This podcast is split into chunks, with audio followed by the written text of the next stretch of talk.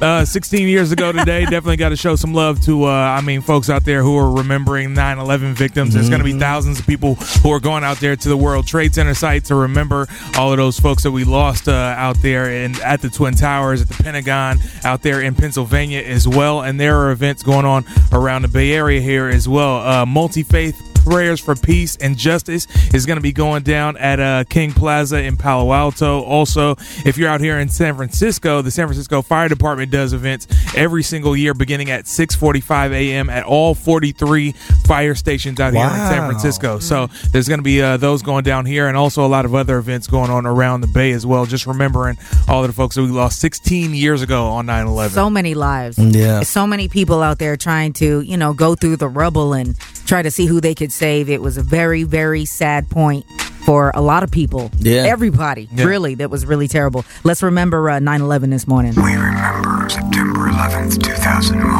On Tuesday, our country was attacked with deliberate and massive cruelty. But there's also hope for the future. We do not lose heart. We as Americans reaffirm our faith and our hope. We are more united than ever before. 106 KMEL.